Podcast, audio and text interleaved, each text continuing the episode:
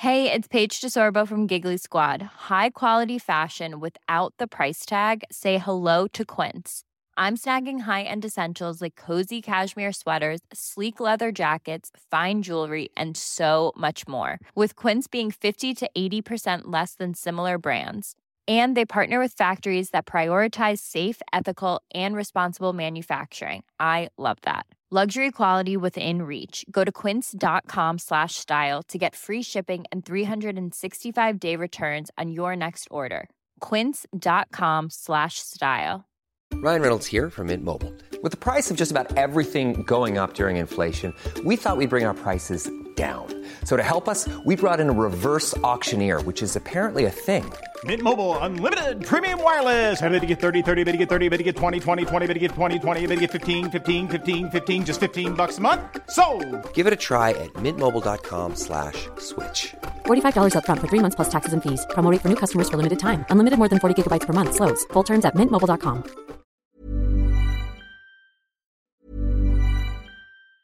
Planning for your next trip? Elevate your travel style with Quince. Quince has all the jet setting essentials you'll want for your next getaway, like European linen, premium luggage options, buttery soft Italian leather bags, and so much more. And is all priced at 50 to 80% less than similar brands. Plus, Quince only works with factories that use safe and ethical manufacturing practices. Pack your bags with high-quality essentials you'll be wearing for vacations to come with Quince. Go to quince.com slash pack for free shipping and 365-day returns. Hey there, it's Michele Norris. I'm host of a podcast called Your Mama's Kitchen. When I travel, I'm usually looking for a way to find a taste of home when I'm not at home. And one of the things I love to do when I am at home is entertain. And Airbnb allows me to do that. When I was in California recently, I rented a house that had a great kitchen. And when we were sitting around the table, we we're all thinking, we're in someone else's house. Someone could be in all of our homes as well. If you have a home, but you're not always at home, you have an Airbnb. Your home might be worth more than you think. Find out how much at airbnb.com/slash host. Planning for your next trip? Elevate your travel style with Quince. Quince has all the jet setting essentials you'll want for your next getaway, like European linen, premium luggage options, buttery soft Italian leather bags, and so much more. And is all priced at 50 to 80% less than similar brands. Plus, Quince only works with factories that use safe and ethical manufacturing practices. Pack your bags with high-quality essentials you'll be wearing for vacations to come with Quince. Go to quince.com slash pack for free shipping and 365-day returns.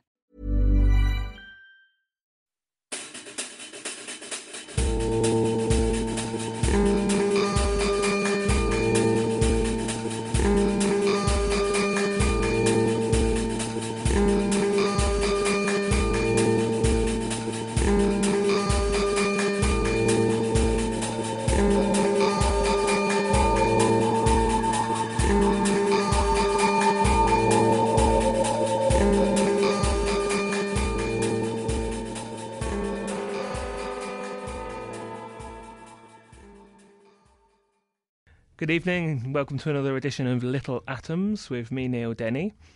Each episode of Little Atoms features a guest from the worlds of science, journalism, politics, academia, human rights, or the arts in conversation. And tonight I'm very pleased to be welcoming back for the third time an old friend of the show, Jonathan Meades. Jonathan is a writer on architecture, culture, and food, a novelist and television presenter. He was a restaurant critic at the Times for 15 years. Jonathan's writing includes the short story collection Filthy English, the novels Pompey and the Fowler Family Business, and a collection of food writing, Incest and Morris Dancing. The end of September saw the release by BBC DVD of the Jonathan Meades collection, a box set which features 10 examples of Jonathan's singular televisual essays, and that's what we're going to be talking about tonight. So thanks very much for coming back, Jonathan. Thank you for having me, as they say. At one point, it was sort of mooted that the, whole of your over might be coming out on a box set, and now it's um, it, what's actually come out is I think was just a 13 episodes, and I just wonder if there's any particular reason for the the films you've chosen to be on there. Well, I, th- I think to have released all of my stuff, which was getting on for 50 films, would have been a huge commercial risk. So uh, there's obviously a possibility that they will be released in the future if this one does okay. So everyone should go and buy one. the choice was determined by a number of factors. I made a wish list of the stuff that I thought ought to go out. I looked back over all the stuff I've done, and there were certain programs I didn't didn't think were worth putting out, which I hadn't worked for one reason or another. Of the stuff which I was, um, I mean, that was probably of fifty programs, probably about eight I was had worries about. Of of the rest, I wanted to make it representative of the work that I've done over almost twenty years, and so didn't want to concentrate too much on one particular phase of it, and there are definitely phases throughout it. Once I'd established that list, one then ran into the problem of music clearances. Certain programs would have been punitively expensive to clear because there was a, hu- a huge amount of music from very diverse sources. Uh, there are one or two programs which uh, would have actually cost nothing, which still didn't go on there. I mean, for instance, Jerry Building um, about uh, Nazi architecture and the, the folksiness of, of Nazism did have specially composed music. But to have put that on there would then invite the idea of putting on Joe Building, which was about Stalin's architecture and its singular lack of folksiness. And uh, it would have looked odd, I think, to have had one without the other. So uh, eventually, it's it's a it's a uh, like most things in life, it's it's a compromise, but it's it's a compromise I'm I'm actually quite pleased with. I mean, there's nothing there I would not, um, I, uh, which I'm not um, sort of proud of in some way or other. The first time you were on the show, we talked we talked quite a bit about the influences of you know, who who had influenced you in your in your in your filmmaking, and one of the things you talked about was was about comedy, and you mentioned particularly Marty Feldman back then. And it's when you actually watch a a sequence of your film. So the the opportunity is afforded to do that by this by this box set. When you watch them progressing over the career, you can see that a lot. It, you know, it's it's it's really obvious. They're funny. Obvious how funny they are is, is is what I'm trying to say. So perhaps I'd like to talk a little bit more about this about about you know how comedy has influenced you. Well, a lot of comedy leaves me absolutely cold. Uh, I, I often think there's nothing actually so unfunny as comedy. But then there are these wonderful exceptions uh, Marty Feldman being one. I also like a lot of Benny Hill stuff. I like Ernie. In fact, I choose Ernie for his Delta disc had Mr. Cameron not chosen it, and I don't want to really be seen following in his um, remarkable wake. Um, uh, yeah, I, I, like slapstick. Uh, I like low comedy, but what I think Feldman did wonderfully was to combine a very, very sharp wit with knockabout, which is a very unusual combination. And it's something that I guess I've tried to emulate. But I mean, the, the, the moments of sheer beauty in Feldman. I mean, for instance, when he's wearing a wig and a dress and um, complaining that he um, can't get a date, and it must be because my um, my English rose looks. I just I just fall about when you know stuff like that. I mean, uh, and more recently, I guess Chris Morris, although I can't think that Chris Morris could have. Had, it, it, my stuff has nothing to do with what he does, but I still think he's he's wonderfully funny. Uh, I don't go for his stuff when he's not not funny. Um, so let's talk about then how that you know how you carried that across into the into the filmmaking. Well, I think that one of the besetting problems of films about the environment or indeed about the arts in general, but especially about architecture, is their, uh, they mistake um, uh, sort of po faced earnestness for seriousness. And I think you can be funny and serious. I think I, I, think I think it's a given. But there is a mentality which maintains that this isn't the case. And I had never been I wasn't really terribly taken with much architecture and topography on television, with the exception of of Betjeman, who who was actually very droll. I mean, he was there something of a kind of vaudevillian in in him, and Ian Nairn, who wasn't particularly funny on telly. He was funny in his prose, but I mean, he was so emotionally tied into places uh, that one can forgive him for not not being funny. But there had been a whole series of, of stuff of, of several years of things like architecture at the crossroads and so on, which is really like um, switching on the television and watching a coffee table book. I mean, it's re- really dire stuff and, and badly written. Whereas, uh, I mean, I having been a writer rather than someone from you know out of out of telly. I mean, a lot of telly stuff is written by people who aren't writers. I mean, they're you know it's written by a producer who happens to be the only person around.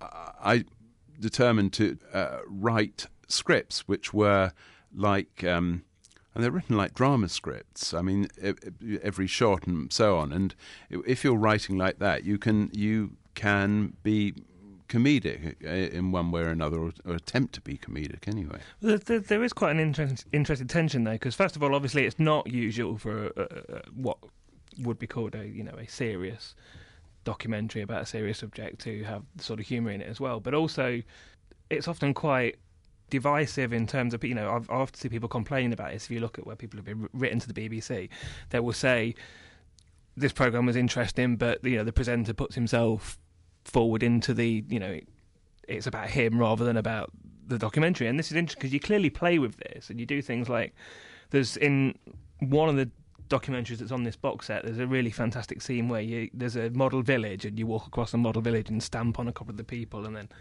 set fire to a um a thatched cottage and it's quite shocking. You know, it's like and and, and clear that's you're very deliberately taking the putting yourself in the frame thing to an extreme at that at that point. Uh, what else do you do with model villages? this is very true indeed. Uh, yeah, I it, it, I would prefer my reaction to be uh, to pl- places and things to be my own reaction rather than that of the kind of person who does late show items. I mm-hmm. mean, uh, you know, the, the kind of kind of guff. Um, and also, I, I think that one has to reach out for an audience which is not a specialist audience, and one can do that by talking down to people, and that that is normally what is done, and treating everyone as if they're a sun reader and so on. Or you can do it by entertaining them in some way which was un, perhaps unprecedented. And uh, you know, imagination costs nothing. Um, and you, you, you know, you think think up gags, and they're they're all it's all pretty low tech. There, there's sight gags. There's obviously a lot of sight gags. yeah, lot, lot, lots of sight gags. But why be dull? Why be worthy? Um, I, I, I don't see any excuse for it. I mean, I, it, it's rather like you know the the Cecil Beaton thing about you know bad taste is fine, good taste is fine, no taste no is taste, really yeah. boring, and I I just think you don't want to be boring. I mean, you want to you know you want do something that you want to see yourself, and that I think is something which critics very, very seldom take into account when they're looking at any form of creative endeavour. The idea that the person who writes the book or paints the painting is actually the first audience of the work. And to an extent, you, you, anyone, me, anyway, I can only speak for myself, um, you write because you want to read it. And I make television shows um, I don't think they're documentaries, incidentally. I mean, they're, they're, they're, they're, they're, they do not really have any element of documentary in them. But I make shows that I want to see, and the ones which didn't get anywhere near getting on this thing's the ones I don't want to see again. How would you categorise them? I, I, I called them televisual essays, which seems a bit of a contrived thing. But how how would how would you shows? Um, you know, it's it's um, lecture theatre and um, vaudeville theatre at the same time. I hope. Let's have a have a look at some of the some of the shows a bit more closely then, some of the ones that are on this box set, and or at least some you know some of the ideas. Let's talk around some of the ideas that are that are, that are raised in the shows. I want to start with Remember the Future, which I'm, I'm happy to out myself. This is my favourite of all of your shows. You talk about the idea of a point where people's faith in the future and a faith in science and progress and the white heat of technology about how that's sort of gone now. This is like a you know a thing of a certain period of time, the Festival of Britain era, I suppose. Well, the Cold War, obviously, as well. Yeah, I mean the cold, and we'll, we'll, we'll, we'll sort of come to that in a minute because the, the Cold War features quite heavily, and you know the the, the buildings that you look at, obviously, uh, a lot of them are there for that particular reason, but why do you think this the idea of progress went? Why do you why do you think people are so suspicious of it now? Well, I think you get you get to a point where perhaps there is a delusion that one is progressing towards a point, and that point has been reached. So somewhere in the uh, uh, in the seventies, one began to get a, a, a kind of institutionalized retrospection uh, people looking back to you could see this in clothes of sort of late hippiedom and so on in the way that modernism lost all confidence in itself the way that the public lost confidence in modern architecture and so on and the fact that we'd got to the moon and there wasn't much you know that that was a, a great achievement. And um, it seemed to be kind of finite well, you mentioned uh, in the show the idea of you know the, the the planets as being you know the next place for us to to colonize, sort of thing. You know, there was that was this idea that the moon was the first step. Oh yeah, that we were all going to go on holiday. Or, uh, uh, you know, space travel would become a norm.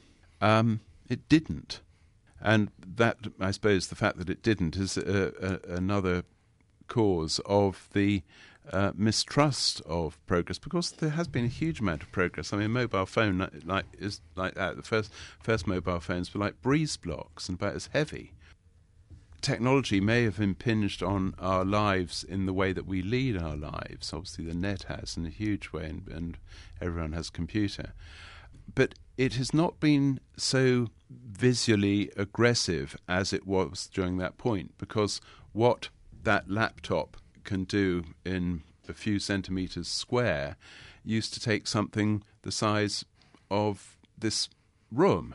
And so technology was very, very big, very apparent. It, it, altered the landscape and so on. Now we can have the benefits, if that's the right word, and I do believe it is, of technology without particularly altering the environment in, in, in the same in the same way.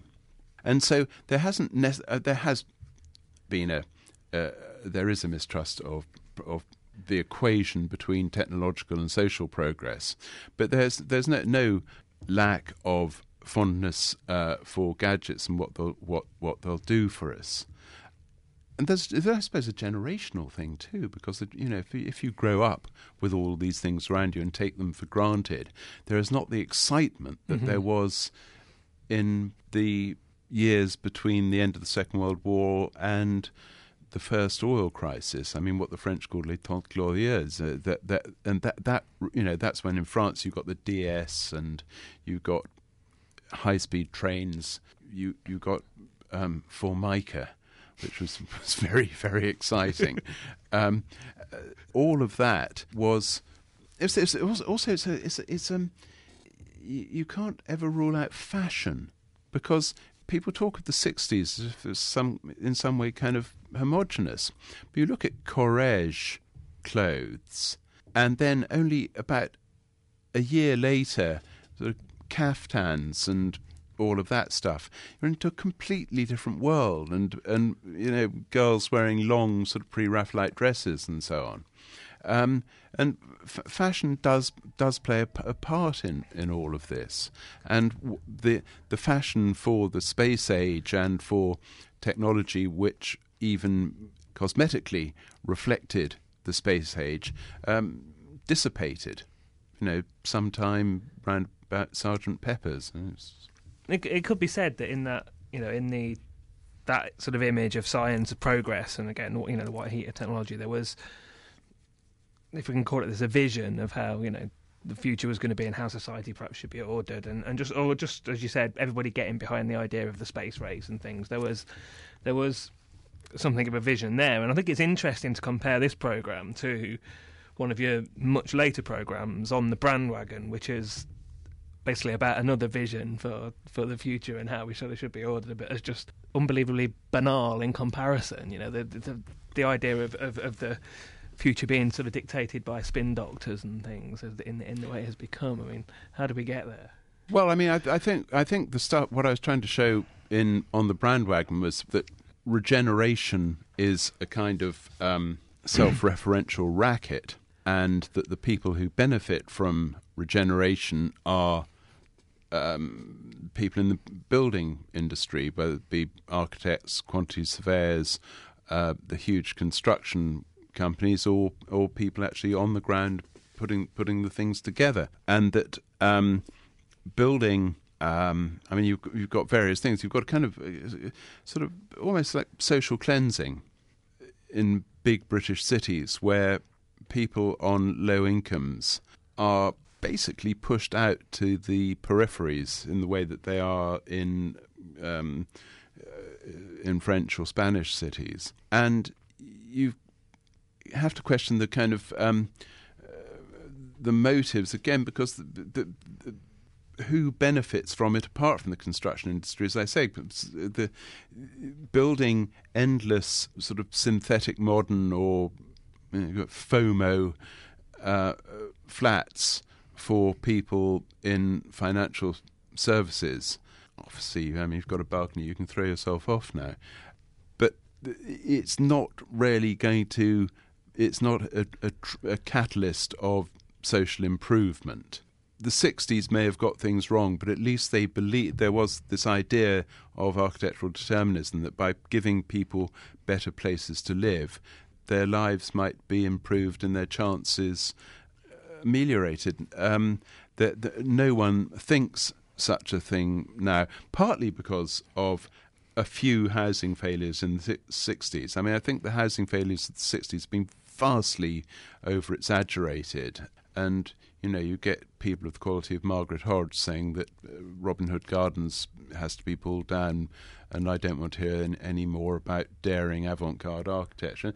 It wasn't actually particularly avant garde, and there, there was nothing wrong with it. I mean, apartment blocks like that work for the rich, and they work for the less rich in virtually every other country in the world because they're maintained. I mean, you, you don't buy a car and never take it to the garage to have it serviced. And there was a presumption on the part of local councils in Britain that you built a tower block and then just left it to rot. Um, you know, no janitors, nothing. Anyone could walk in to pee in the lift, and, and anyone did. And, but the regeneration which one is is seeing now of, of I mean, quite how the thinking goes. It, it, well, one can see how the thinking goes, and it's very banal. I mean, everyone tries to do what Bilbao has done, but what do museums do, especially when there's nothing to put in the museums? They don't do anything. They're just structures, kind of architecture sculpture, shoved down usually in some bit of former dockland. Uh, it, it, it's crazy. It's a kind of vanity, and it's this kind of, corporate or municipal vanity that you know, if Manchester has got the Lowry and the um, Imperial War Museum of the North, which have resulted in a complete, you know, it's wiped out gun crime in Hulme, and no one's been stabbed, and there are no cracked ends left on Moss Side. Um, if if if you if you can do that in Manchester, why not have the Royal Armouries in Leeds, which is going to have the same beneficial effects. And so no one from Leeds United fan will ever taunt a black player as a monkey thereafter. I mean, one can, one can see this. It's a huge improvement being in our cities. Well, I want to go back to um, something you mentioned before, which was girls in pre-Raphaelite dresses and caftans for the the next program. Of, of all of the of all of the ones you've chosen for this box set, there's one that particularly stands out to me, and that's in, in Search of Bohemia. And it's the only one that seems to me. There's a fantastic phrase which you use to present the next series on from, from this one, Abroad Again, which is where you call it a, a distant present, you talk about, which I think is, is, is a, a really interesting phrase. In Search of Bohemia really seems to sort of represent that to me. It's, it's like, it's the one that's. and I don't want to say dated because that's that's that's not the word I mean, but it's the one that looks most of a particular time.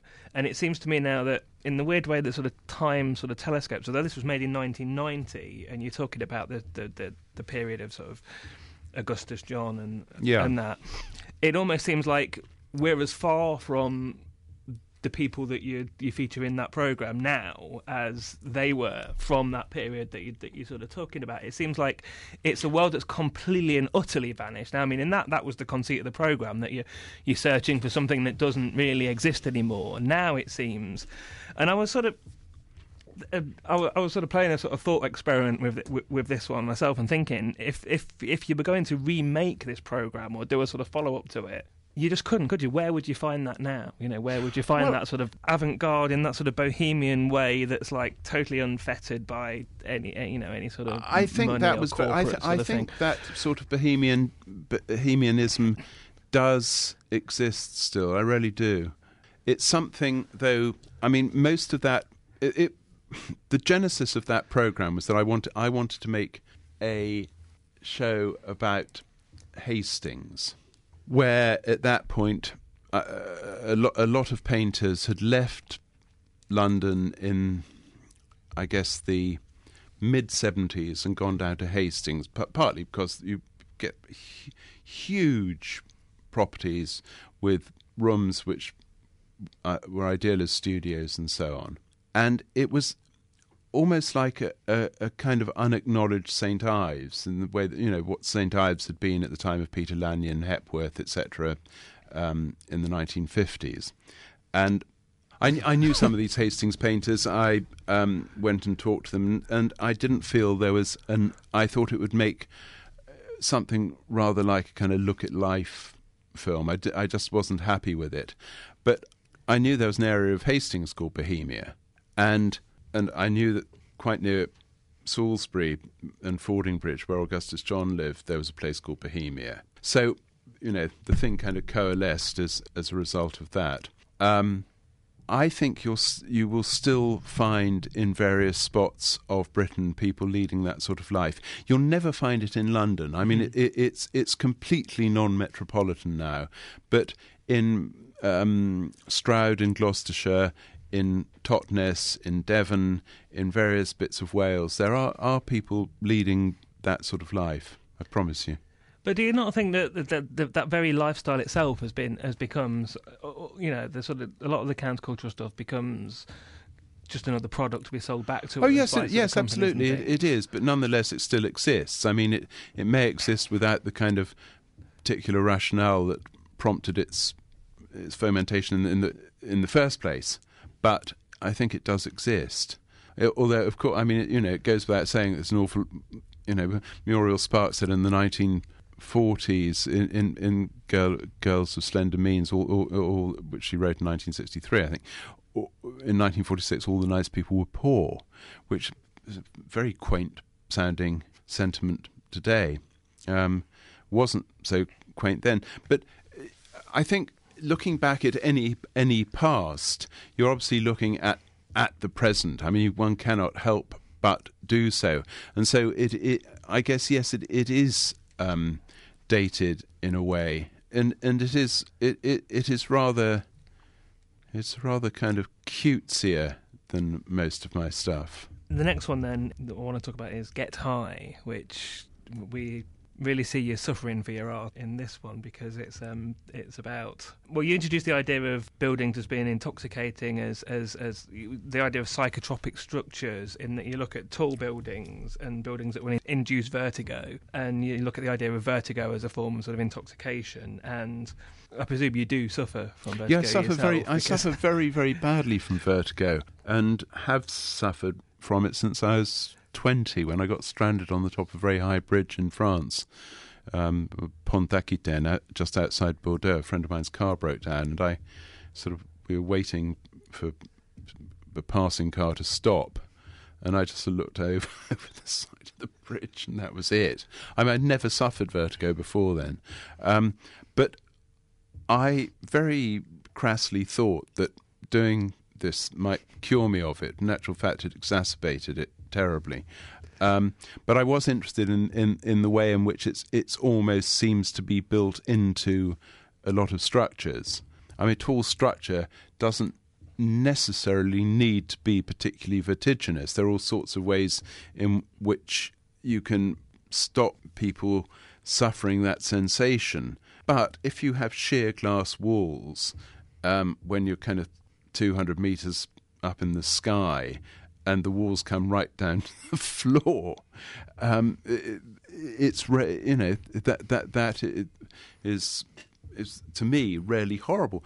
But uh, it, it's quite clear that an awful lot of architects simply don't realise the effects that they are achieving. Uh, or pretend not to realise. Well, that that's interesting because then there's something like um, the new spire tall thing in um, Portsmouth on, on Portsmouth Harbour. Well, Spinnaker. Mm, yeah. It's got like a glass floor at the, at the top as well, which is like some sort of you know it's almost like a you know, for thrill seekers rather than stand go and stand on this extremely thick glass looking down at the yeah thing, there's a thing been... cantilevered out over the grand canyon um, very very similar. The Spinnaker, I mean, I, I, I, I, wouldn't risk it because the architect got stuck in it on the day that it opened in one of the lifts, which is which, well, which suggests that it, it's a it, it's um, a risky proposition. Well, we're about out of time, so um, it's, it's gone it's gone extremely quickly. So thanks very much for, for coming in speaking to us again, Jonathan. Thank you. And um, again, the, the, the the box set is called uh, the Jonathan Meades Collection, and it's well, it's available on Amazon for I think about twenty six pounds, which is which is which is a bargain, and it's by BBC DVD. Thanks for listening.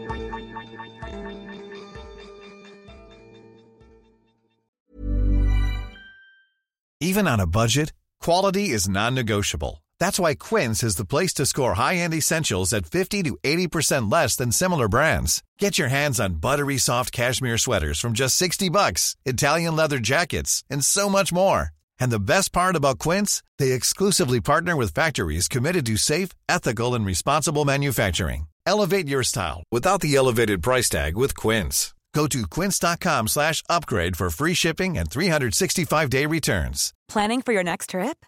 Elevate your travel style with Quince. Quince has all the jet-setting essentials you'll want for your next getaway, like European linen, premium luggage options, buttery soft Italian leather bags, and so much more. And is all priced at 50 to 80% less than similar brands. Plus, Quince only works with factories that use safe and ethical manufacturing practices. Pack your bags with high-quality essentials you'll be wearing for vacations to come with Quince. Go to quince.com slash pack for free shipping and 365-day returns.